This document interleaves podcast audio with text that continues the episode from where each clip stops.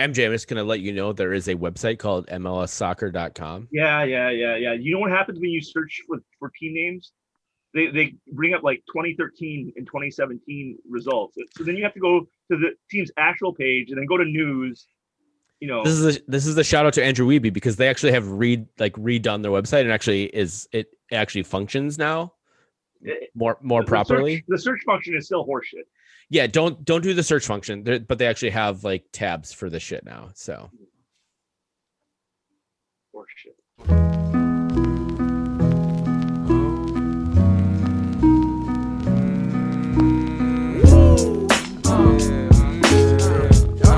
Yeah, alright yeah, uh, yeah, sound, sound, sound good to me, uh huh, live from the Twin Cities, we are the Daves. You know, this is the Daves. I know. You want me to be that type of dude, and I want to be who you like me to, but we both know I can't do nothing at all.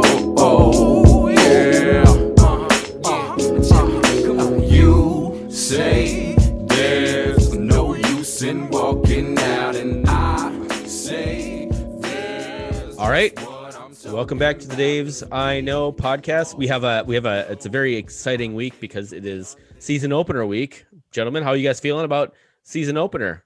Tired. Tired. Dan, how are you feeling? It's too early in the season to be tired, MJ. I it's I'm good. You know, it's fun to be back in like MLS statistics and, and looking at this league. Uh, one of the defining features of which is it's insanely high variance. And so looking through, you know, trying to to pick my my Western Conference order and like, wow, this team could finish anywhere from third to dead last. That's interesting. Yeah, yeah.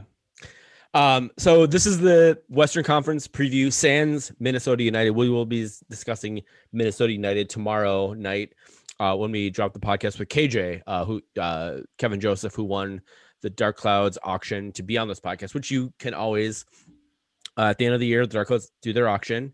Uh, we always put up a spot on the Daves I Know podcast. Uh, I sent, I sent, and it was delivered successfully a thing of uh, a, a gr- uh, bomber of the Heath Out beer. So I think KJ will be busting that out with us on uh, uh, tomorrow night to, to discuss Minnesota United as well as away travel, things like that. Um, that guy's been pretty much to almost every MLS soccer stadium, I think. Uh, travels a lot.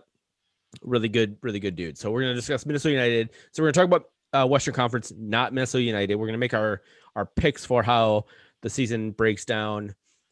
Um, we're gonna break it down team by team. We're each gonna have we each have several teams that we're gonna discuss and maybe a little bit of of conversation about those teams. Uh, and if it's warranted, like I said, we're just doing the Western Conference this year. Last year we did a we did a four hour marathon podcasting session where we did the Eastern Conference. We stopped, then we did the Western Conference. That was all pre COVID. We did it at the Black Heart, if I remember correctly, in the back room of the Black Heart, which I think was maybe the last time that we were all together in person, possibly. We were planning to do this one in person because um, we are mo- like I'm vaccinated, Dan and guys are semi-vaccinated, but we're gonna do it in my backyard. But again, it just you know, circumstances did not allow us to do it, so we're doing it over the Zoom again. But again, soon, I think within the next month, guys, we're gonna be able to record a podcast together in person, and I'm very excited about that. a note on the format if you guys really really like that we're not uh doing an eastern conference preview please let us know on the socials and if you really hate us for not doing an eastern conference preview also let us know on the socials Oh, d- dude, I'm dropping an Eastern Conference preview of my own on the Patreon. So fuck, Oh, okay. fuck, fuck everybody else who wants to engage with us on social media. Um, I don't care about your jack uh, your shit. So if you want, if you want the Eastern Conference preview, I will drop it in like three days on the Patreon, guaranteed. You guys, if you guys want to be a part of it, let me know. Otherwise, it's just me jerking off onto uh all the Eastern Conference teams. So, um, Mostly Speaking of Philadelphia Union. Speaking of the Patreon, uh, patreon.com slash the Daves I know to help support the Daves that you know. We are, uh, again, uh, we have a, a tentative date of May 8th, which is the uh, second or third match of the year, um, to do a release party for the Daves I Know beer. So if you are a Patreon member at the $3 level, um, have been for at least two months, you get this beer if you want it. You don't have to get it. It's totally up to you. If you want to, if you are a Patreon member and don't drink beer and you want to donate to someone else, let us know. We can do we do a Twitter poll or something, and um, you know, or solicit hilarious Twitter comments and give a give away a beer. Um, but this is something that is available to you if you are a uh, Patreon member at the three dollar a month level for at least two months prior to the beer being released. So if you are joining right now, you're not going to get it. Sorry, but you will get the next one because we're going to do three of these three of these beers this year. Um, so tentatively May eighth uh, for the red card rye ale, which sounds uh, like an amazing beer. Um, I've seen some of the pictures; it looks fucking amazing. Um, Dan or MJ, do you guys have anything to add on the on the beer front of it? I know Dan, Uh, you've been you've been holding off on like you've known the the name for a long time. I have. I uh, I knew the name. I helped pick the cover image. Uh, yeah, so Christian and I have been talking about this beer quite a bit. Uh, it's actually an imperial rye, so it's going to be a little bit bigger, a little bit maltier than even your traditional uh, red rye beer. Um, I'm super excited. This is not a style that gets done a lot, uh, but when it's done well, and Christian and the Hop Clods do fantastic work, it's spicy. It's a little bit sweet from the malt. It's a really, really good beer. So I'm super excited to try it. So tentatively, the plan is that we'll have uh, people at the Black Heart um, well before the game starts. So if you if you are not wanting to watch the game, um, you can come pick up your beer, buy some beer from the Black Heart, go home, watch the game at home. Uh, if you are going to stay and watch the game, you can come a little bit later. Um, the big cat, I, the, I put the big you know quotation marks uh, because that is actually Anna's due date. So I'm not 100% sure I'm to be there. um, I'm hoping that I can be there. I'm hoping that the baby comes on either a couple days before or a couple days after, probably a couple days before. So, um, but anyways, if you want to join, uh, if you join at a six dollar a month level right now, we'll get you that beer. So just saying that out loud, um, six dollars a month or or up. We have a twelve dollar a month level too. Uh, we actually have a twelve dollar a month Patreon subscriber, David Kelly, who I'm going to invite on the podcast, and he's just going to let us. He's going to pick a topic, and then we're going to spend an hour chatting with him about it. So, which knowing David Kelly probably will be either St. Pauli or some sort of political thing, which is totally fine too. So that's uh that's the the Patreon uh patreon.com slash the Daves I know to help support the Daves that you know. Anything else uh housekeeping before we jump into our previews, guys? That's it. All right, let's do it. Uh, all right, so we're totally randomly uh, assigned teams to player to to uh, players of the podcast here, um, and uh, we're doing it in a kind of completely random order. Let's start with Dan, Houston Dynamo. Tell us about the Houston Dynamo. Uh, the Houston Dynamo were wretchedly bad last year, and uh, in a, a really impressive piece of transfer business, may have gotten worse. Uh, they were four, nine, and ten last year. They finished 21 points, last in the West. Uh, this season, they play the Loons sort of latish in the summer, so that'll be kind of a nice respite from a, a tougher streak. Uh, August 7th, August 28th, and then lastly on September 25th. Uh, biggest difference, you know, last year's team was pretty hollow at the back, but they attacked like crazy. You had Mauro Manotas, you had Alberth Elis, you had Darwin Quintero, you had Christian Ramirez, you had Niko Hansen, you had Ariel Lassiter. You just had this sort of steady onslaught of guys uh, heading towards the box. So if if the midfield passing worked, Houston could score goals, and when they played Minnesota United, frequently did.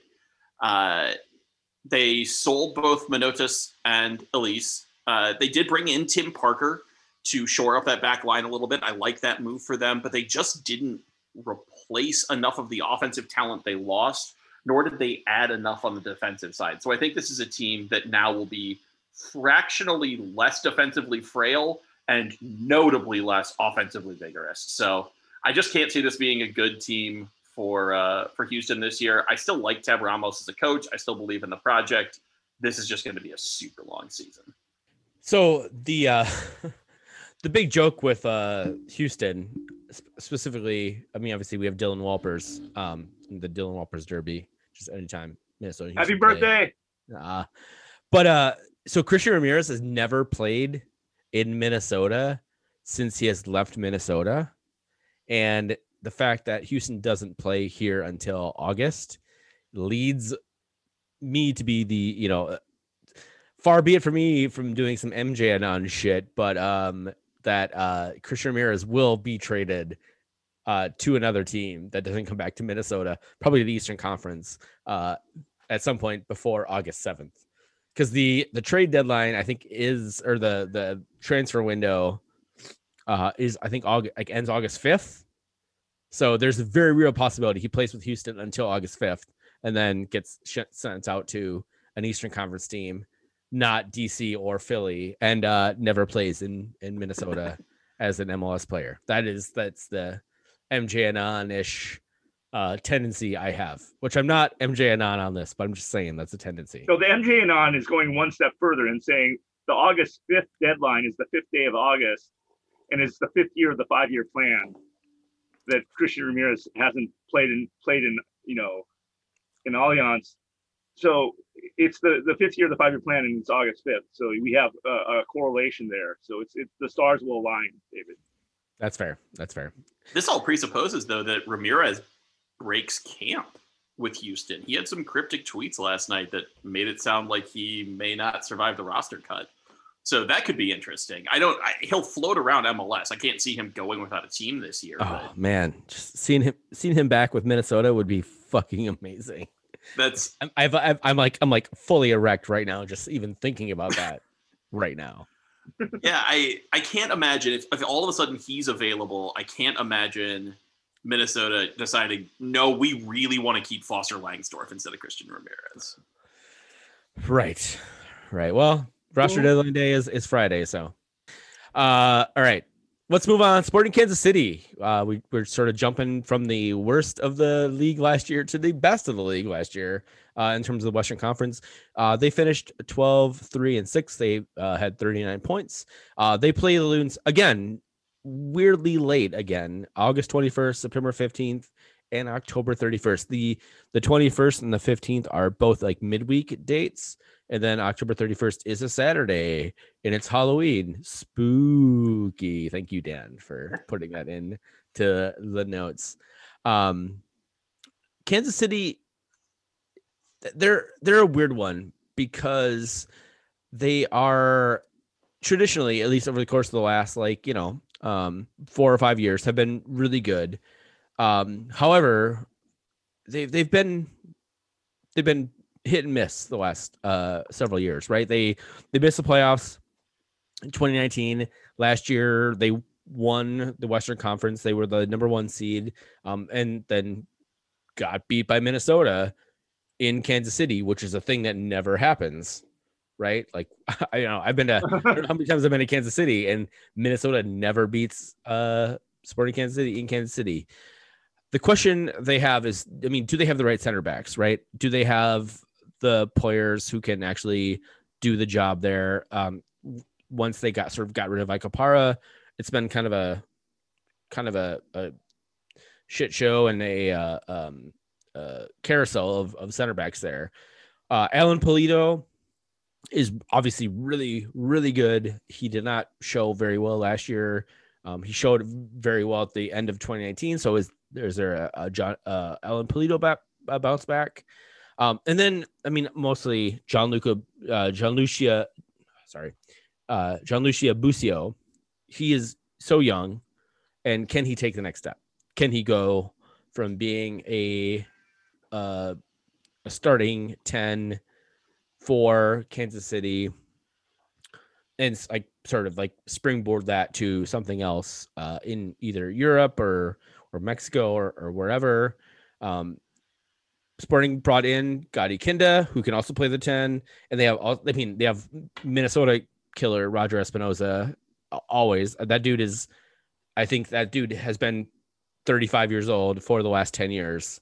Um, and then Remi Walter and uh, Ilie Sanchez are also veteran options um, for the three man midfield that Vermes likes to play. And then obviously, last thing I'll say, they have Tim who is um, arguably the best goalkeeper in MLS right now. So I, you know, I think I think Sporting Kansas City they're gonna do. I don't think they're gonna be top of the Western Conference this year, especially considering they have to considering they have to play other teams other than like Minnesota eight times. But uh, they're definitely a Western Conference title contender. So, you guys have any other thoughts on on Sporting Kansas City did not hit? The one thing that caught my eye with Kansas City, um, and specifically with Pulido and Kinda, we saw this a lot with players like Grey Goose, with Robin Lod. Like, even talented players, it just takes them almost a full season to adjust to MLS. So, as good as Pulido and Kinda were last year, and if I recall correctly, Pulido missed a bunch of time with COVID. So, presumably that won't happen Yeah. again. Kinda, uh, I think, also missed time, uh, not with COVID, with a, I want to say a hamstring injury, but don't hold me to that. Um, getting them a full offseason, getting them blooded in. I I am concerned that we are going to see both of them take a big step forward this year, um, which would give Kansas City legitimately one of the best attacks in the league. The other thing that I'm sort of interested to see is Busio really took a step forward last year as a holding midfielder. He played there six and was really freaking good at it. Like Yeah. interest from Juventus really good at it. So it's interesting to me that that Vermes and Kansas City in general really want to push him higher up in the attack. So I, it must be a Dotson like situation where they're seeing something in training that isn't necessarily showing up on a game day roster. So that'll be really interesting to see. But I think I think we're about to see another season of Sporting Kansas City scores goals at will and just praise that Tim Melia is on a heater to save their ass at the back. I think that's I think that's a fair assumption. Why wouldn't you expect their center backs to say that? Oh, Right. All right. Uh, speaking of uh, shitty center backs, MJ, you have Vancouver. Um, uh, tell us about how Vancouver did last year and uh, what you expect, and then when we're playing them and when you expect from them. Vancouver was 9 0 and 14 uh, at 27 points last year. They were Zero zero draws. That's fucking amazing. also they were ninth in the in the West, which means not last, uh, which is also amazing. Uh, they play the Loons uh, very early on in a Wednesday day match. If you got the four day uh, ticket package, your home game against the Wednesday night home game, 8 p.m. is uh, in that package.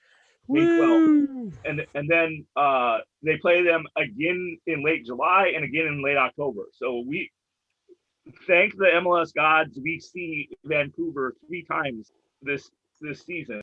They will again be finish near the bottom, but not at the bottom. And Coach Marc Dos Santos has his hands full of how he's going to get results out of this squad, starting eleven or otherwise. Coach Marc Dos Santos, no, no relation to brothers Gio and Jonathan Dos Santos, because unlike he, being born in Mexico, he was born in Montreal. They did transfer in uh, Diego Caicedo from Colombia to play left wing because they really, really like Dájome, their right wing, also from Colombia. And so they said, why don't we get another winger to play the other side from Colombia? They also, to help uh, they transferred out uh, my favorite Korean player in MLS, the only now that uh, Kim Ki Hee is back in Korea, uh, uh, Hwang In-beom left for the Russian team Rubin Kazan. So to fill in at center midfield, they brought in uh, Caio Alexandre from Botafogo in Brazil. They also uh, loaned in from Sporting in Portugal, Bruno Gaspar at, uh, to help with the defense. Biggest losses from last year. Uh, Marc Dos Santos really likes playing a 4-4-2, which ends up being a four, two central midfielders, two wide wings, and and two two forwards. Yordy Reyna was the other um, striker besides Cavallini. So and then they lose Fredy Montero to Seattle. I don't know who's going to be that other striker next to Cavallini. They have several options, but like I said, Dos Santos got work work cut out for them. Yeah, uh, I think this is a a, a team in in uh, a project team, if you will. Um, I don't think this team gets anywhere near the playoffs. So, Dan, do you have anything else to I- add? I would call it a rebuilding year, but what do you call it when they're in a rebuilding year every fucking year? They've been The in a big rebuilding. dig in Boston. Yeah, they've been in a bit rebuilding year for five years, and they have they've consistently like just changed what they're fucking rebuilding. So so yeah, maybe the big dig, maybe uh I don't know if you guys are familiar with uh Denver. Uh, Denver did a big fucking their their th- their 494 694 loop. They oh spent yeah, 20 years rebuilding that. And like when they got done building one section, 10 years later, like they were just rebuilding it. They just, it was like a fucking in, infinite loop of uh of rebuilding. So that's yeah, that's Vancouver. So Dan, So do you have I'll anything else to add? I'll add two things on Vancouver. Uh, first and foremost, uh, Adrian Heath pointed out on uh, the podcast with Callan Kindra this week that no team in the Western Conference has spent more money over the last like I can't remember if it was three seasons or three windows than Vancouver. Oh, They spent a shit ton of money. Yeah. Like they spend an ungodly amount of money. They are the epitome of a team. Like they are sincerely trying to get better. You look at a team that's this feudal for this long. You're like, okay, this is an owner that's clearly totally checked out. They're they're just reaping money. That's all. That's not happening. This is a team that cares deeply. That's trying really hard to win, and they fucking don't know how to win. Uh, so that just uh, it amuses me, but it also makes me feel like a little bad. Like I'm rooting for them to be better this year than they were last year. Uh, the other thing, I'm only I, I've only made it back to 2008, but I can't find another MLS team that's gone an entire season without drawing. Like, like that's Even even that's Minnesota United, which were, were terrible and they rarely drew. They actually drew a couple matches each of their years. So yeah. like that's the thing is that if you have a team that is truly terrible, usually they'll play one or two games a season where they play kind of well enough to win, and then they snatch a draw from the jaws of victory. Like that's that's pretty common. So it takes a very special team to consistently play either poorly enough to lose or well enough to hold the opponent. So full full marks to Vancouver for that. If you can't be good, be interesting. All right. Uh speaking of uh not being good but being interesting, Seattle Sounders. I, and I, I say that in, in jest because I think Seattle Sounders are going to be good in spite of that, but they are very, very interesting. Dan, tell us about the Seattle Sounders this year.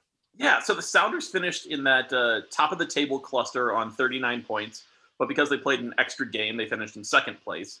Uh, they finished with a record of 11, 6, and 5. Uh, playing Minnesota United this year, obviously uh, coming up this week on April 16th, and then Which- again Ju- July which- 18th. Yeah. Sorry. Well, we're gonna break that game down uh in the the regular podcast uh on on Monday. So Yep. sorry.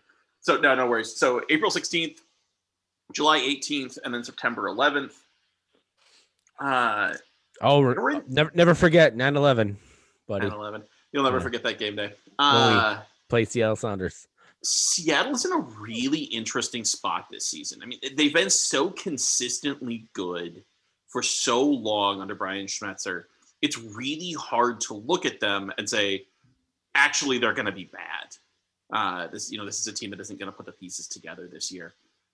But if you sort of black box them and and just evaluate them on their merits instead of the rave green box and evaluate them as Seattle, this is a team that got worse and has been getting worse for the last couple seasons. They haven't had quite the the cycle of talent they maybe had previously. So Jordan Morris, obviously the biggest loss.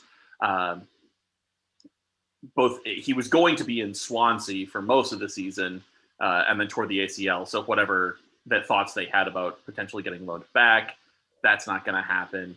Uh, Raul Ruidiaz, I didn't know until I was doing the prep for this last night. Uh, spent most of the offseason in Peru. Uh, there were some green card issues, so hasn't been with the team. Uh, Nico Lodeiro is injured somehow. Uh, depending on who you Yeah. d- depending on, No on who knows. you read, he is either out for the season, out for three to four weeks, or probably fine to play on on Saturday against Minnesota United. So uh, Seattle's playing that one really close to the vest, which tells me he will not be in the lineup against Minnesota, and they want to sort of um, cover that up as much as possible. But uh, we don't even know if this is muscular or joint based or anything. So that's that's a crapshoot. But this team doesn't super have the depth that they used to. Um, it's hard to look at them and say, "Yep, this is a team that if Cristian Roldan misses." Uh, six weeks with a hamstring injury, that's fine. They can really bridge that gap. They don't have that anymore.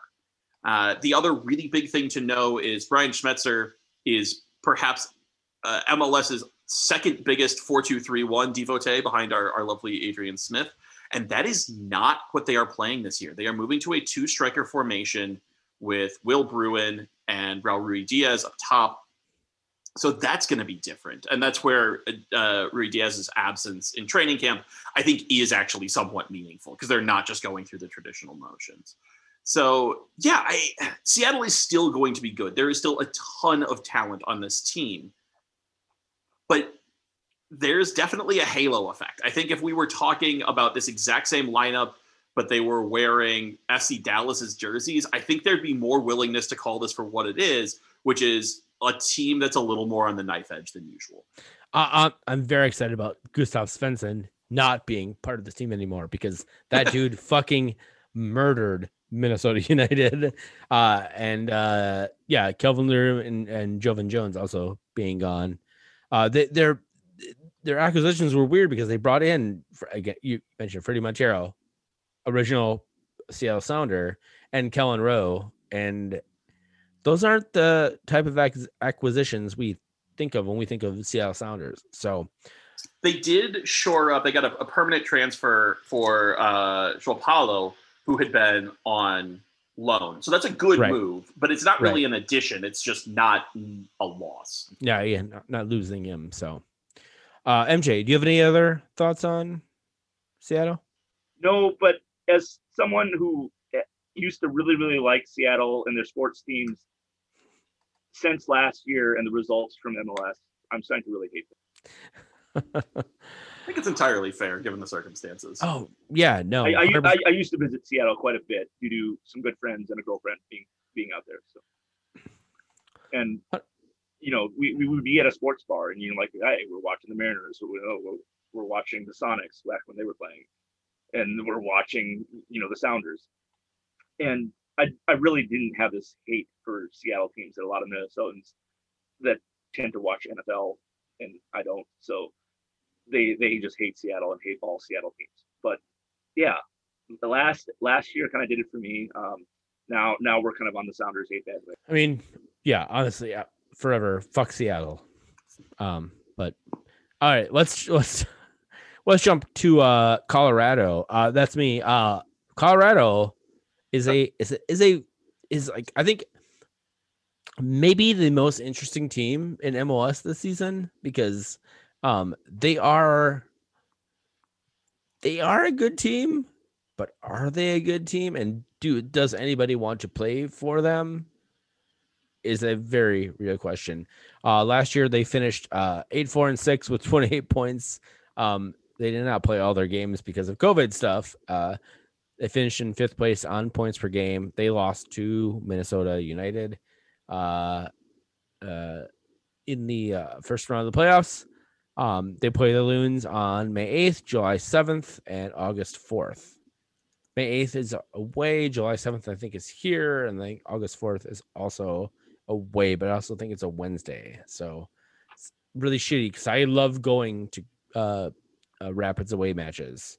But when they're in the middle of the goddamn week, it's really fucking hard uh, for me. Or when it's on May 8th, when, it's, when my wife's due to have a kid. So, um,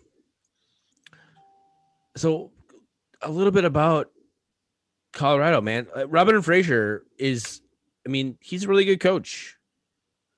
They finished the last season well, uh, uh, in spite of the, the, all the COVID stuff. Uh, they have several really good young players, including some very good uh, young U.S. players. Sam Vines is probably in that mix for the left back position uh, for the U.S. men's national team and I don't know. And like you have Jonathan Lewis, who's like like the most amazingly awesome and then amazingly terrible person. At the same time, he's just very inconsistent. Uh, Andre Shinyashiki, who probably is leading their line this year. Cole Bassett is another young player. Uh, Mike, and they brought in Michael Barrios from uh, FC Dallas. So I guess the question is, how do they put all that stuff together, right? Um, and you also have Diego, Rubio, who's like, you know, basically washed out by Jonathan Lewis and Shinyashiki. So, uh, yeah, I don't know. That's it. Colorado is is one of those teams for me. Dan, to your point earlier, is that this team could be top three in the league, could also be bottom three in the league if shit doesn't go well. Colorado is probably the team besides Minnesota United who is appointment viewing for me this season. Um, so young, so high variance. Uh, but you can really see the skeleton of a good team forming.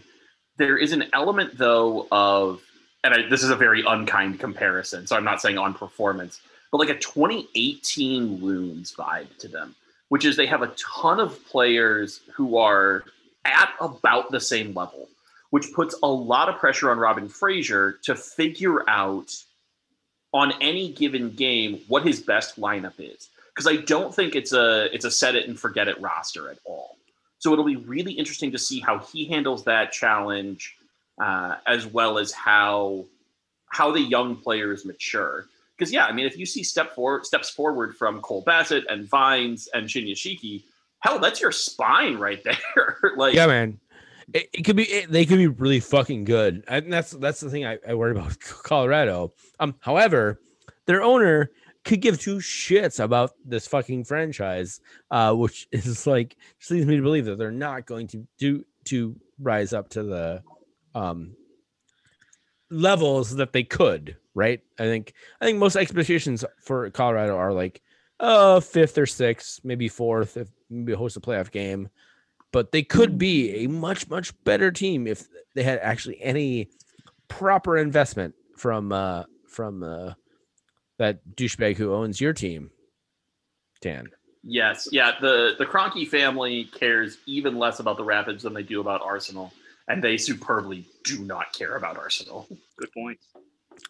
The question about the mls city from denver uh, the mls team from denver is which is going to be higher the the mountains uh, peaks due to the snowfall remaining and you know impeded by global warming or the citizens that can smoke pot in denver or the, the table spot of the colorado rapids and i think the colorado rapids table spot is the lowest or the least high of, of the three i agree with that I think that's yeah. a, I think it's a very reasonable projection. Yeah. Probably. Uh, MJ, tell us about Portland Timbers. Speaking of high, no. Portland that's fair. That's fair. finished finished 11 6 and 6 uh, last year, 39 points and in third place.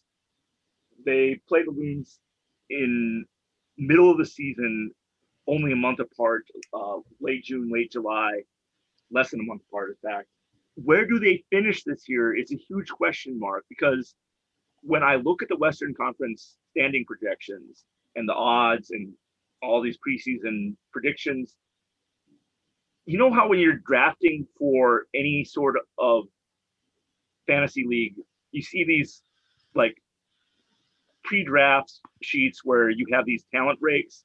You have LAFC and Seattle Sounders, and then there's kind of this talent break between like third and seventh or third and ninth. And so Portland probably finished third or fourth, but they also could finish eighth or ninth. And and it just they they didn't bring in a lot of new talent because we know who the people that can boss the field are on that team already, right? It's the Chara brothers, it's Diego Valeri, um, Jeremy Ebobisse, et cetera, et cetera. So Gio Savarese is a great coach he'll figure out what to do. Um, they did transfer in a new left fullback named Claudio Bravo from Argentina. Uh, he plays for he played for a club in the Primera division called Banfield And if that sounds very British, it's because it's from a very British immigrant suburb of Buenos Aires. Pet food. Sure. Yeah. So Banfield Pet Food. There sorry. Yeah. Uh, Claudio Sorry, Bravo, sorry, if that name sounds familiar, he is no relation to the Chilean and former Barcelona, former Man City goalkeeper, Claudio Bravo. Um, so, but yeah, they bring in uh, Claudio Bravo. Uh, the real interesting thing for, for Portland for me is what formation are they playing and which strikers are they playing? They like to play a 4 2 3 1. Um, Ebobisse filled that striker role largely because their Polish, I think TAM level signing. Uh, Niezgoda was injured for most of last year. Who gets the start there? Um, they also have uh, Felipe More, Mora that they loaned in from uh, Pumas last year, and they signed him to a full contract. So, how many starts does Felipe Mora get? Uh, does where does Niezgoda fit?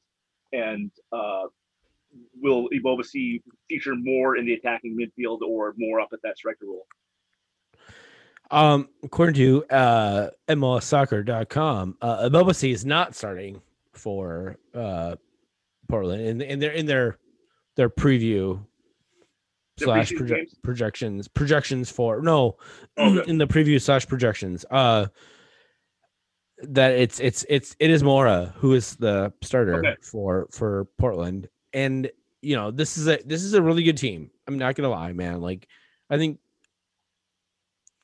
it's Portland and it's LAFC are the two teams I'm worried about most with for Minnesota United. So um yeah Dan Yeah, I I tend to agree with that. I think this is a team that got its core right really early.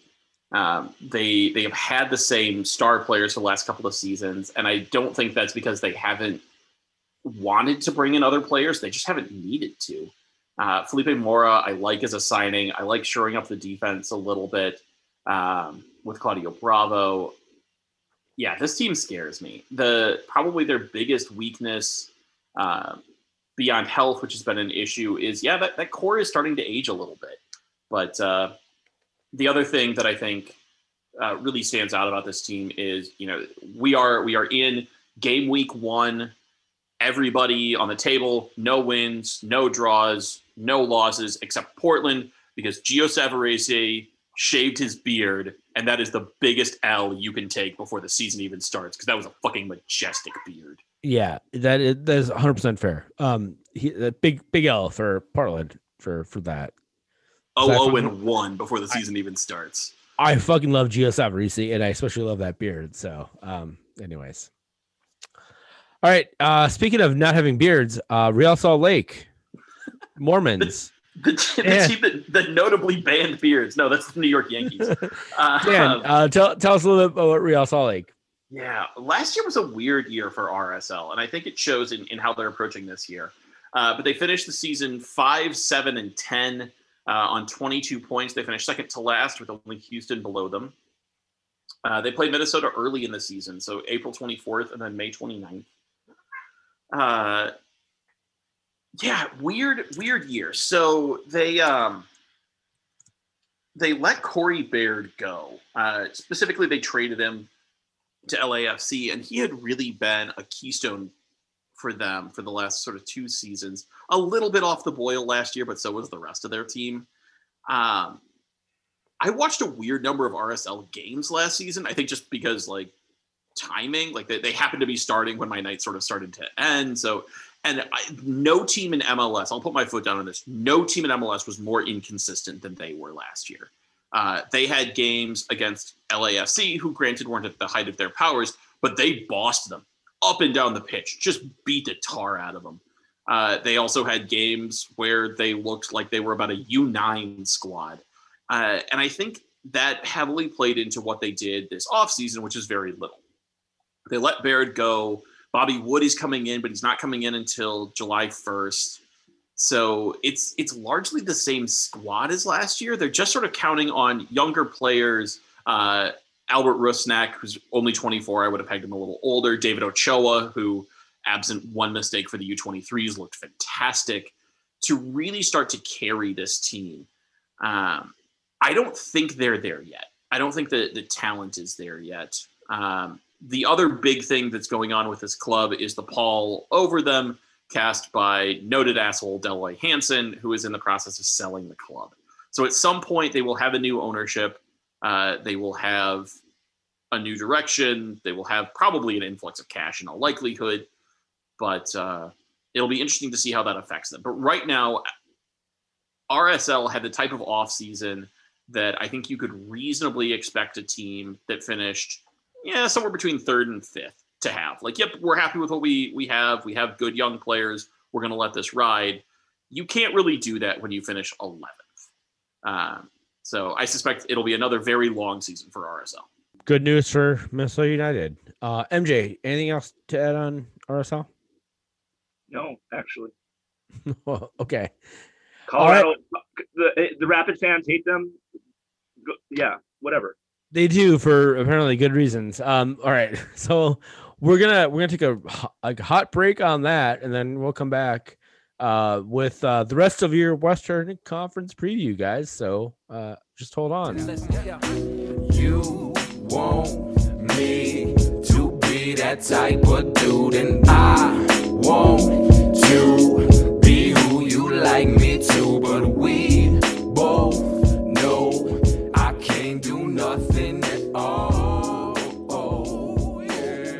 All right, and we're back with the second half of the MLS Western Conference preview from the Daves I know. Um, these are, of course, 100% true opinions and and definitely things that are going to happen. Uh, I have FC Dallas. I'm I'm just I'm not going to lie. Um, this is a weird team for me. They finished nine, seven, and six last year, 34 points in sixth place. They played the Loons early, May 15th, um, June 19th, and then again at the very end of the season or near the end of the season on October 2nd.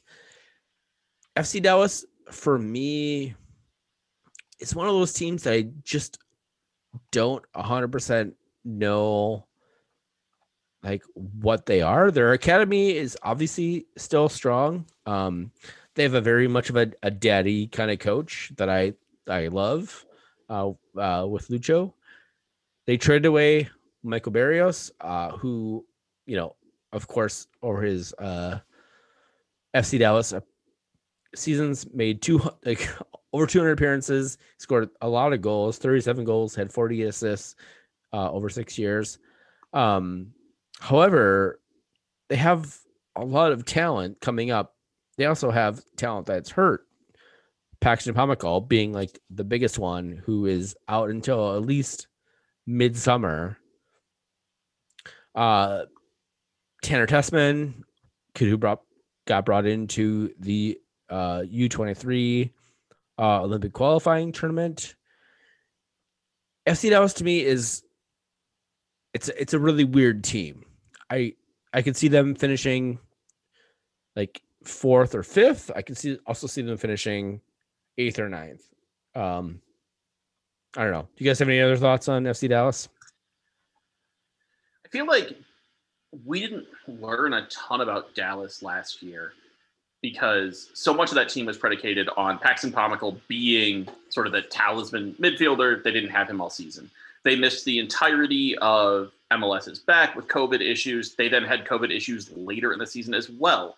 Uh, Renato Ziegler, who led their line, uh, is no longer with the club. Uh, went back to to Europe. I can't remember exactly where he ended up.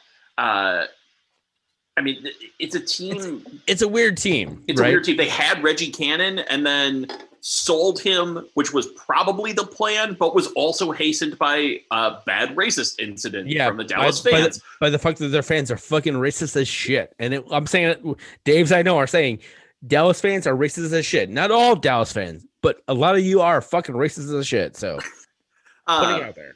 and then you had so you know, hey, we're losing Reggie Cannon, who's great and a great young talent, and then they bring in Bryan Reynolds, who's maybe even better. Who then and then they sell Bryan Reynolds. Like it's it, this team is so strange. Um, I think the big thing here is that they did something this offseason that I wish more teams would do, which is they sold a bunch of really good players and they didn't try to patch those holes. Dallas isn't going to try to be the same team they were last year, even though they were fairly successful. Um, bringing in uh, Jader, uh, sorry, Jader Obrian um, is a great move out on the right wing. I think it's going to make them really uh, aggressive in attack.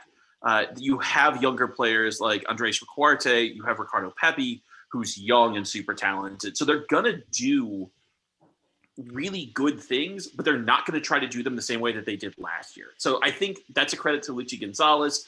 But David, it feeds exactly into what you were saying. This team, much like Colorado, super high variance. Yeah, they they they, they literally um uh maybe a couple hours before we recorded this podcast uh brought in uh Szabolcs Schön from MTK Budapest, um, who is a 20 year old former Hungarian youth national team player.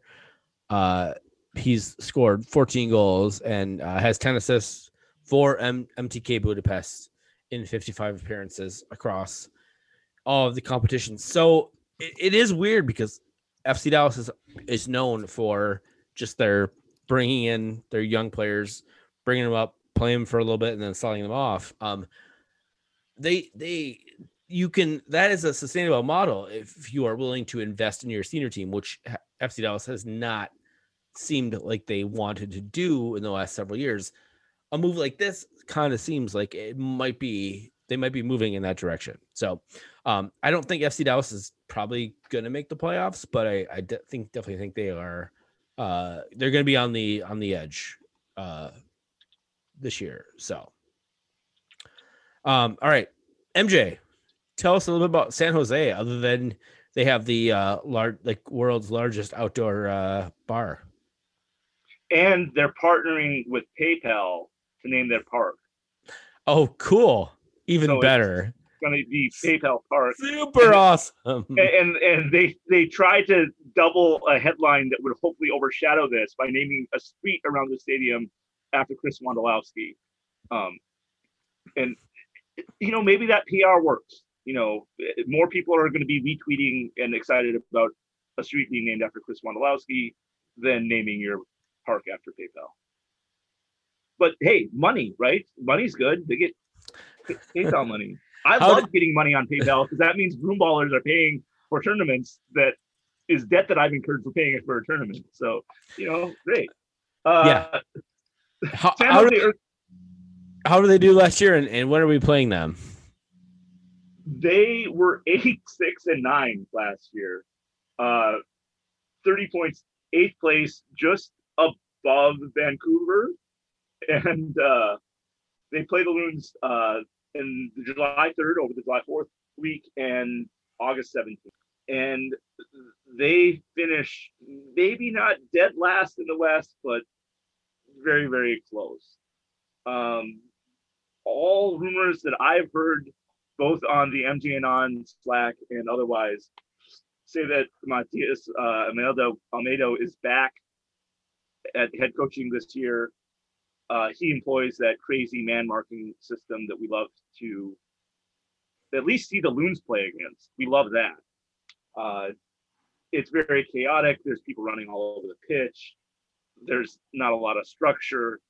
They lose some big pieces, uh, namely uh, Danny Hoesen and Nick Lima on both the front and back end to Austin FC, and uh, former designated player from Georgia. Um, no, not Atlanta. No, the country Georgia midfielder Vako uh, Qazaishvili is now playing in Korea for Ulsan Hyundai. So those are big losses.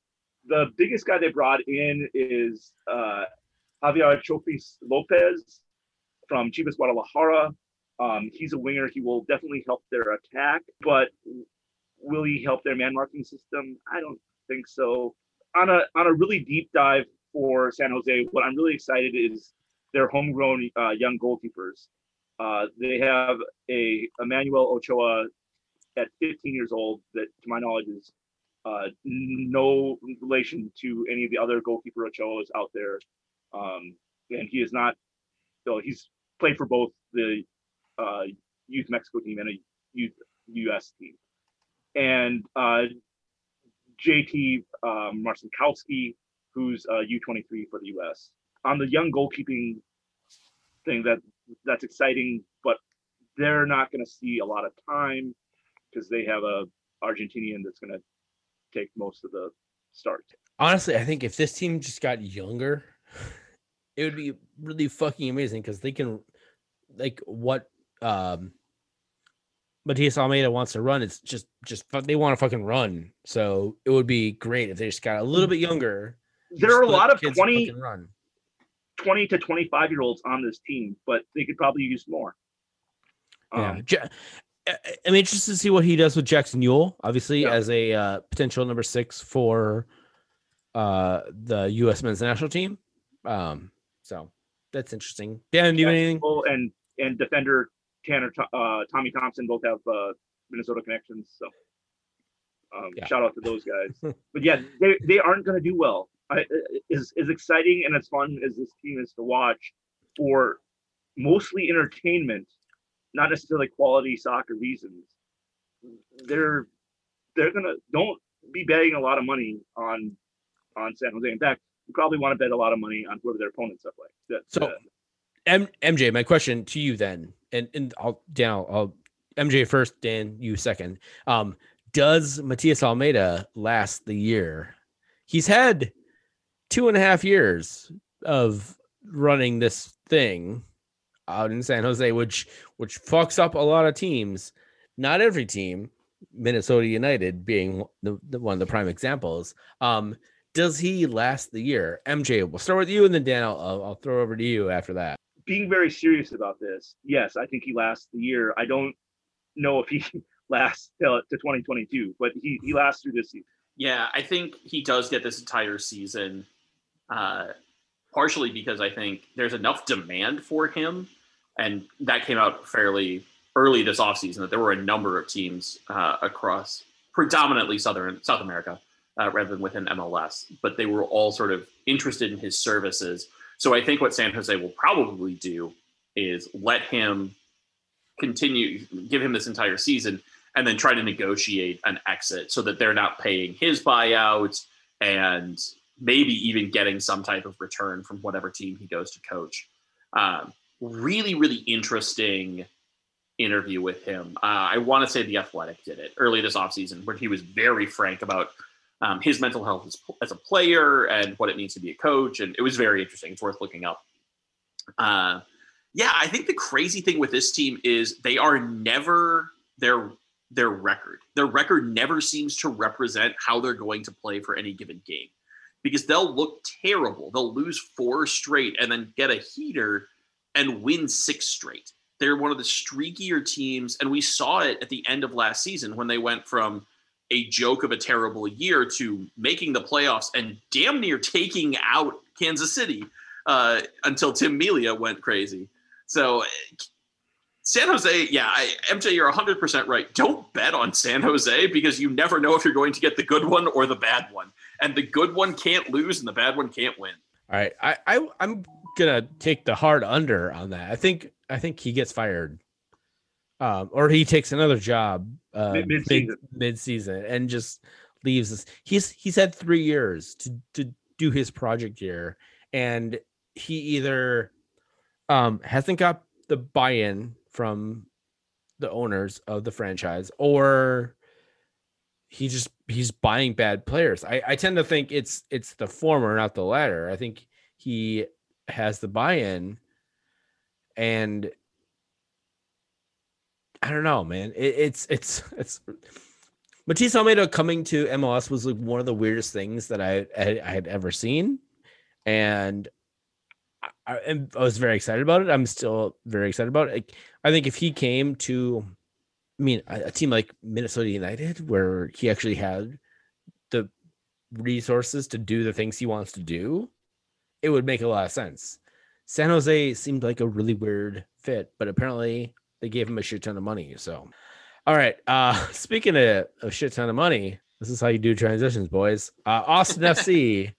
Uh, they did not play last year. They are a new franchise in MLS, uh, so they have no record. They play the Loons on May 1st, June 23rd, and October 16th. Uh, what, what do you want to say about Austin FC other than, I mean, they are a team that is owned by Anthony Precourt. Former owner of Columbus Crew. I was just MJ. I was just kind of leaving it out there as a as a fuck you to everybody else. But thank you. Yes. Why fuck everybody else? Fuck Anthony Precourt. Yeah. Uh.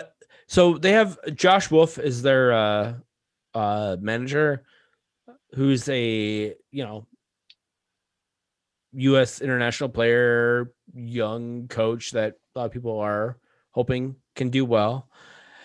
They have, I, I guess, the big question with these guys is whether they are FC Cincinnati bad or Atlanta bad, right? So it's like, is are they a terrible team that doesn't actually get that shit done, or are they like Atlanta, like they they make the playoffs because they can they're decent enough and they sneak in in a non um exaggerated playoff format which would have precluded precluded uh FC FC or sorry Nashville SC and then Inter Miami last year. So I think this is an interesting team.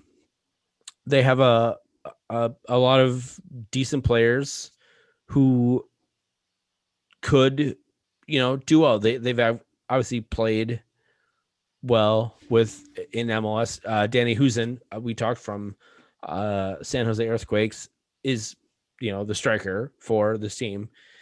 The question is, can you know can he get uh, service? And for most expansion teams, our big question, and it should always be the question, is like, do you have a can you can you like prevent goals because that is the biggest way to get points because you can always like steal a goal or two at the end um, if you can make sure you can prevent goals. So, um, Danny Hoesen could easily be a uh, you know comeback player of the year going to uh, Austin FC. Matt Besler joins the team from Sporting Kansas City. I mean, I think Danny, I think Matt Besler is washed, but who the fuck knows?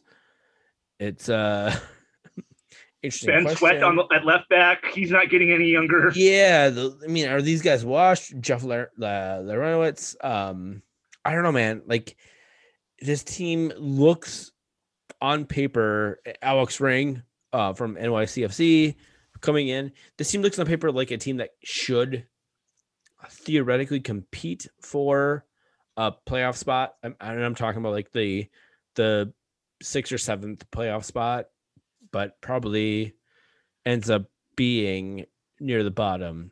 I don't think this is the worst team in the in the league, by the way, FYI. Um, but I think this team, you know, where they end up competing is is that last playoff spot. That feels about right to me. Uh, Larentowicz just retired, by the way, so he will not. Uh, oh, he he not, okay, good. He will good. not influence this team. Uh, good, because that, that dude could not contribute at all. uh, there's a there's an Inter Miami flavor about this team. Um, They brought in a lot of good young players who should contribute. They they paid their dues to sort of MLS veterans to to bring those pieces in, and it's really a question of whether the players produce the way that it seems like they kind of should. I don't think there's a, a chance for Austin to be a really good team this year, but I don't think they should be terribly bad. And if they can get you know a, a resurgent season out of Hoesen, if they can get the kind of production from Tomas Pochettino that he was showing, I think they can surprise a few teams. Um, I don't quite have them in the playoffs, but I suspect they will. They will notch at least a few wins. An LAFC, um, Seattle, or Portland that really do make people turn heads. I don't think there's any chance that they're going to be FC Cincinnati bad, but I see this team being built for a uh, and I know this phrase will give us all uh, all the night terrors a three year plan, much more than hey, we need to be really good our, our first season. I really like Diego Fagundes at left wing. Uh, Rodney uh, Redes at, at right wing, not bad. The if Danny Hoesen isn't healthy, I believe the next on the depth chart right now at striker is Aaron Schoenfeld. So Oh, good, very good. uh, just pointing that out. Uh, like Dan said, lots of young talent. The the young talent that I really like is Nick Lima at that at that right back position. Um, but one Nick Lima cannot solve all your defensive issues on a new expansion side. So yeah, they're not they're not going to be FC Cincinnati bottom of the table bad. But then my question is, how much better than that will they be? Uh, good question. Uh, speaking of good questions, uh, LAFC, which do not, well, they were kind of shit last year, uh, also did not have their best player.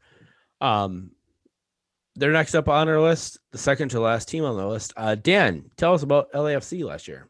Yeah, uh, David, you hit on on the story of their season. So they finished nine, five, and eight on thirty points in seventh place.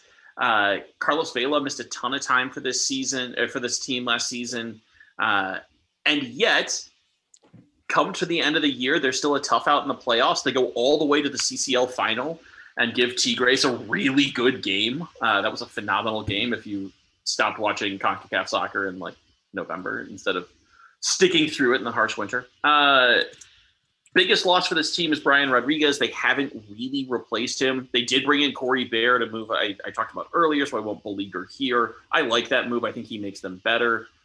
It's hard for me to look at this team though and say, yes, they got a lot better. But I last year just feels like an aberration. This to me is still the best team in the West. Uh, what do you guys think? Do you guys have them as, as your number one? Uh, yes, hundred percent. Um, they so they play the Loons uh July twenty eighth and October twenty third. Um, just Oh, FYI, sorry. if you're if you're planning, uh, I think October twenty third. Wait, I think the oh I think the July twenty eighth one is the away game. So FYI, if you're if you want to fly to LA, yeah, no, it uh, because October twenty third they play here because the last game of the season they play the LA Galaxy in LA, and I'm I'm going to that fucking game, guaranteed. um, anyways, no man, I mean, LAFC is a really good fucking team, and they it, weird circumstances, weird scheduling, and Carlos Vela, you know, Vela being out for as much as he was was was a detriment. Which I mean, I guess maybe you know says a lot about about Vela and, and what the team can do. But I- you know, other than the Columbus Crew, I think the only team that got really significantly better in the offseason was LAFC. Which uh, so Atuesta also missed time last year, which was hugely Right. detrimental. Right. He'll be he'll be healthy this year. Which of their additions do you like? No, but that's because I haven't read any reports on LAFC and who they added. So, uh, what I gather from what you both have said is the, the best team in the West got better, and I do agree that last year was an aberration and a fluke. Bob Bradley knows how to coach. Uh, he's a very good tactician. I- If- I also think- if they stay healthy, they're they're super scary. Yeah, I also think they're going to get better because they are a team. So I'm trying to try to like figure out the way best way to like describe this is that if you are a player, um, say you're Kun Agüero and you are a player who's like, oh, I would like to maybe go to MLS, play for like two more years, just like like do some American shit and uh finish my career, make a shit ton of money. Also maybe like do some broadcasting deals and do some other stuff. Um are you going to LAFC or are you going to LA Galaxy at this point? Uh I think I would go to LA Gal- uh, uh, LAFC. I would not go to LA Galaxy. So I think they have that allure as well. Now, I don't think uh, Sergio Aguero is going to um, LAFC this year. But if I was, you know, if I was uh, Leo Messi or, mean, Ronaldo, also Cristiano Ronaldo is not coming to uh, America because of, you know, uh, all of his rapey shit. So, um, but uh, if I was a team that was looking, if I was a, per, a person looking to finish my career and do a couple like two years or so or something I would I would definitely look at LAFC first before I would look at LA Galaxy. Is that I mean, is that wrong? Is that a bad thing? Um LA, LA Galaxy is like the team that everybody knows around the world from MLS. What are you guys' thoughts? Based on recent trajectories of how the two teams have done, I would agree with you. Dan? Yeah, I think LA Galaxy still have the reputational advantage. Um, not so much even from the Beckham days, honestly, but from uh, Zlatan. But I think Carlos Vela and particularly Diego Rossi uh, have raised the profile of LAFC pretty damn rapidly. Uh, it'll be interesting to see if Brian Rodriguez ends up staying in Spain or if he gets uh, loaned back. Uh, and then Atuesta is, is a, a well-known talent in Mexico and Central America. So it, I think it depends a little bit exactly which talent pool you're talking about, like as to which lure is stronger. But uh, I certainly wouldn't say it's LA Galaxy with a bullet anymore, the way it was uh, perhaps a few years ago. All right. All right. Well, speaking of LA Galaxy, uh, we're gonna finish up our Western Conference preview podcast with the LA Galaxy. We have a couple questions, and then we're gonna actually give you our uh, predictions for the final standings. Um, I took over LA Galaxy because you know I'm a glutton for punishment. They finished last year six, four, and twelve with 22 points in 10th place, missing the playoffs again because you know that is what they do now. Um, they play Minnesota United on August 14th, uh, September 8th, and November 7th, which is what that that's the game I'm trying to convince my wife to go to. Like me and her just fly to LA. We have her sister lives out in LA. Um, so trying to go out and just watch that game in in LA, hopefully with uh, other fans. So so the Galaxy, ah, man, they're as always, the LA Galaxy is is just weird, right? They're they are significantly better than what they should be. Um, they have uh Chicharito, Sebastian Lletget. They just signed Kevin Cabral um to a five-year DP contract. Efrain Alvarez. Their attack is great. Their midfield is also decent with Villafaña, Jonathan Dos Santos, Question, and Araujo, who is you know potentially a uh, uh, U.S. men's national team player. But again, like their their back line, again with Villafaña, Araujo, and um, Harrison Williams is also suspect. So, can this team score the goals that they need to score? They brought in Jonathan Bond. Um, I'm calling I'm calling him Johnny Bond uh, to vie for the starting goalkeeper position with Jonathan Klinsmann, the the other. Uh, so yeah, we may have more of a Klinsmann in our lives, gentlemen. So, and I guess last bit about uh, the Galaxy that I'll say is that they they parted ways with Cristian Pavón, who was dealing with rape allegation stuff, which was really good. I'm glad they just they didn't try to fight that and they just said, "Fuck you, go away." So yeah, I don't know. Uh, Is there anything LA Galaxy related that I missed? I mean, other than I mean, oh, I, Williams? I missed. I, sorry, I missed uh Seb- Sebastian Lletget. Um, uh, just like two days ago, uh, did a homophobic slur, uh, on a social media stuff thing. So, um, yeah, I mean, just hey, if you are a young soccer fan listening to this podcast, I don't know why you are. Please stop listening to this podcast. But before you stop listening to this podcast, just don't use homophobic slurs. Period. But definitely on your social media. Period. But again, just don't do them. Like just be a better person. Be a person who uh doesn't use that kind of shit. So sorry, sorry guys. Uh I had to hijack it for that one. Uh anything else on LA Galaxy, the the last team we're talking about in our Western Conference preview. I think the the other thing that needs to be said about them is uh, having parted ways with uh, um, finally, probably letting him on too long. They brought in Greg Vanney, who built Toronto uh, into the Right, powerhouse. Greg they are. God damn it, the, the who played for LA Galaxy in 1996 when the season when MLS started.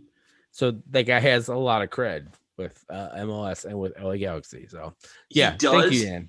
and it isn't just that they have a new coach, but Vanney had to deal with uh, a really top heavy Toronto roster, always almost always having the three DP slots full, um, trying to balance you know needs and media availability and all that kind of stuff. So I think he has actually done the kind of prep work to make him successful with the LA Galaxy. Will he do it in the first year? I don't think so. Um, one of the things that came to light uh, beginning of this sort of preseason is just how bad last season was off the pitch for Chicharito. Uh, his wife and family were not in LA with him. That's always tough. Uh, and either his grandfather or his wife's grandfather passed away. So just a really, really tough year for him personally. So I, I don't know that he'll bounce back, but those are the kind of things that don't show up in a stat sheet that you can't reason your way into saying, oh, yeah, he'll definitely be better this year. But not having to deal with those issues, I think we may see at least whatever version of Chicharito is left, not the version that is left and also has a bunch of off field shit going on. All right. Um, let's jump into some questions, and then we'll uh, we'll reveal our uh totally 100% correct uh predictions for the season. Uh, our our good friend uh, Andy Schlutz asked, "Whose team or player going to give the Loons the most trouble this year?" MJ, I think you have a, a very definitive response here. I'm going to say Busio for Sporting Kansas City. Yeah. Uh, it, it, I I would say someone like Jordan Morris, but it's not going to be Jordan Morris this year. Yeah. Dan? Uh, even though the Loons only play Portland twice, I think those are going to be critical games for playoff seeding.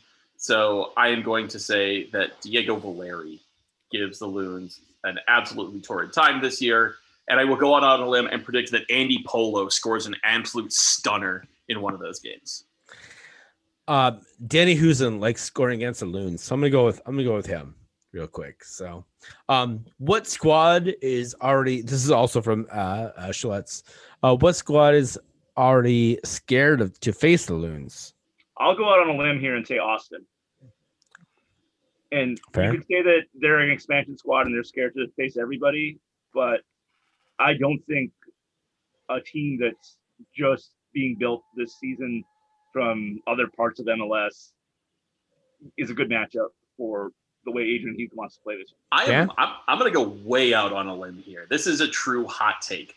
Uh, I think the uh, the veil has dropped. The the paint has worn off, and Kansas City wants no part of the loons anymore. Oh I think wow! they look. I think they look at an at having an older center back pairing. Uh, I think they look at having a defense that doesn't move laterally as quickly as it should. I think they look at Emmanuel Reynoso, and I think they shit themselves. That's that's aggressive. I like that. I fucking love it, man. Be be bold on the on the podcast. Uh, and then uh, Andy Schlitz's uh, last question is, what dark horse team would you put a thousand dollars on to win the Shield? Um, so you're gonna drive down to Iowa to do some uh, uh, sports booking.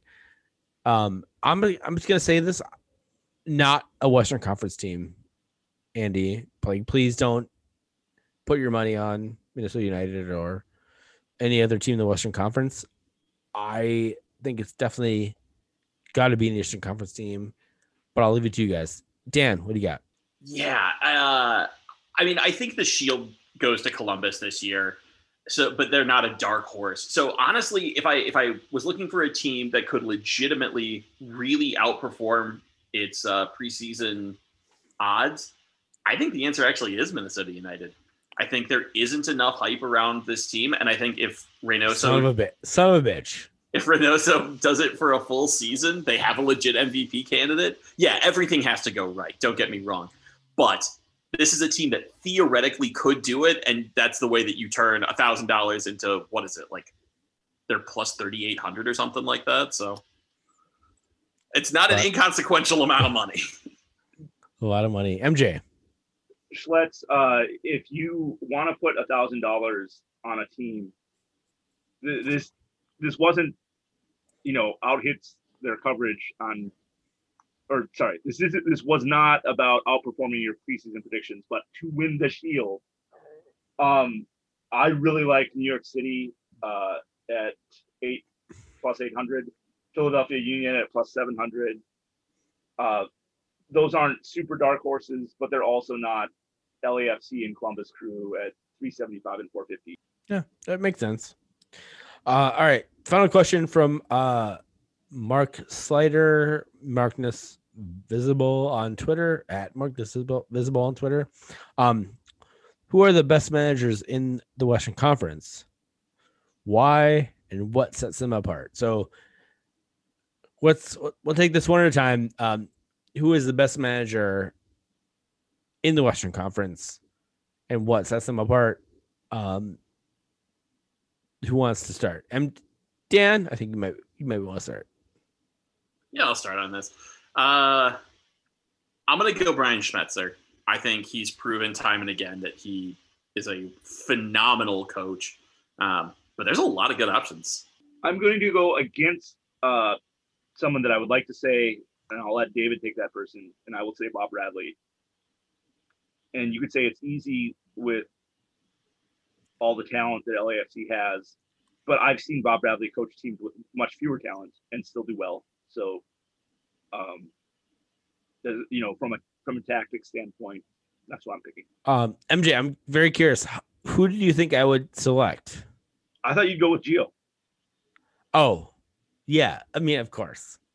I thought you'd go with Savarese, and I I I, I would have, but but I'm gonna give I'm gonna throw with Gio to you because I you know I so like Bob Bradley. so yeah, Gio Savarese is is the person that should have been running Minnesota United's front office for you know the entirety of the last five years. Um, however, however, I, I will I will throw a bone out for Robin Fraser because I think what Robin Fraser has done with Colorado is kind of bonkers and kind of amazing. And so um yeah, I, I you know Gio or Robin, whatever. if you're taking Robin over over Gio, you're smoking too much Rocky Mountain High. All right, and then the last question from uh, from our, our friend uh, Marcus Visible is: Loons seem to have fairly good depth, especially if Ruben Winger is added. Which teams in uh, the Western Conference have the quality of depth to successfully navigate a condensed season? Who do not? Like, I think we probably maybe kind of addressed this, but like are there any particular teams that are are like they have depth that we have or are there teams that like we're worried about with depth I think Colorado has the depth. The question is whether they have the same top end talent. Um, I think the other thing they've got going for them is they don't have a ton of players who are likely to be internationals. Um, so Sam Vines might, but Bassett's probably still too young. Shinyashiki's not getting called in. Abubakar's not getting called in. Um, so they're probably equivalent on depth, but not quite as high at the at the peak. And I think Seattle could legitimately struggle this year if if they have international call ups or sorry with international call ups or if they have injury issues. I don't think they have the depth that they've had previously. I'm going with Sporting Kansas City as having depth at every place except maybe the back line. And you could make the same case for the Portland Timbers having depth that they're, you know, attacking two thirds of, of their their roster. all right And for the team that doesn't have depth, I would say uh, a team like I don't know Vancouver. You know, they're struggling to put in a starting eleven, and after that starting eleven, they're they're still struggling. all right well that brings us to the point where we are we're going to predict the standings um gentlemen, let's uh let's go from the bottom to the top. Uh, uh we'll, we'll do Dan, MJ, me. Um, Dan, thirteenth place. Houston, MJ, Houston, RS, RSL. Twelfth place, Vancouver, San Jose, Houston. Eleventh place, uh, that's I've got RSL. Vancouver, Van- I also have Vancouver there. Uh, tenth place, Uh, that's where I have Austin. I have uh, Real Salt Lake, All right, I also have Austin in tenth place. Uh, ninth place, San Jose for me. Austin FC, I have FC Dallas in tenth place or ninth place. Uh, in eighth place, Colorado, also Colorado. I have San Jose. Uh, all right, so now we're into the very, very, very important playoff spots. Dan, seventh place. uh, eighth, isn't it? No, Seven. seven. No, it's seven. Oh, Sure. Yeah. sorry, I lost track. Uh, I got Dallas. Also MJ? Dallas. All right. I have LA Galaxy in uh, seventh place. Uh, sixth place. Dan. That's where I have the Galaxy. I also have the Galaxy. I have Colorado in that spot. So You have Colorado making the playoffs. I do. You do like Robin Fraser. The only one. Yeah. Uh, fifth place. Dan. Sporting Kansas City. Seattle, I also have Seattle in that spot. Fourth place, uh, hosting a home playoff game. Seattle. Minnesota United, I have Portland. Wow. Yeah. Third place, Dan, go. Loons. Sporting Kansas City, I also have Sporting Kansas City. Second place, Dan, go. Uh, Portland. also Portland. The Loons. I have the Loons finishing second in the Western Conference, buddies. Woo! No one can ever, no one can ever uh, accuse me of being an anti-loon person. Ever. Based on this alone, Yeah. All right. Well, you are Uh, all in on Minnesota United all the way. I, you know what? It's They're making the Western good. Conference Finals again as, as the two seed. They're fucking good. I think they're really fucking good. I'm, I'm, I'm excited about it. Uh, first place. Uh, can uh, just can we all say at the same time? Yeah. One, two, three. LAFC. LAFC. Yeah, yeah. That the LAFC is really fucking good. They are, but if Vela or Rossi get hurt again, they're they're top heavy. They could tum- they could tumble. That is true. That's true. All right. This was the uh the Western Conference preview podcast. Uh thank you everybody for listening. Uh rate and review our podcast always at whatever you get podcasts. Uh davesIknow.com, patreon.com slash the Daves I know at TDIKMN on Twitter. Uh, I'm at Tracy Zeller. Dan's at D Wade. MJ's at Pursuing.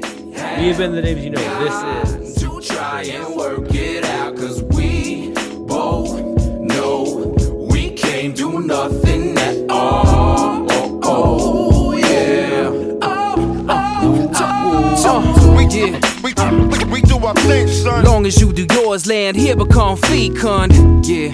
Uh, We, we do yeah. our thing, son. Through the act, we attract two, hope to reach one.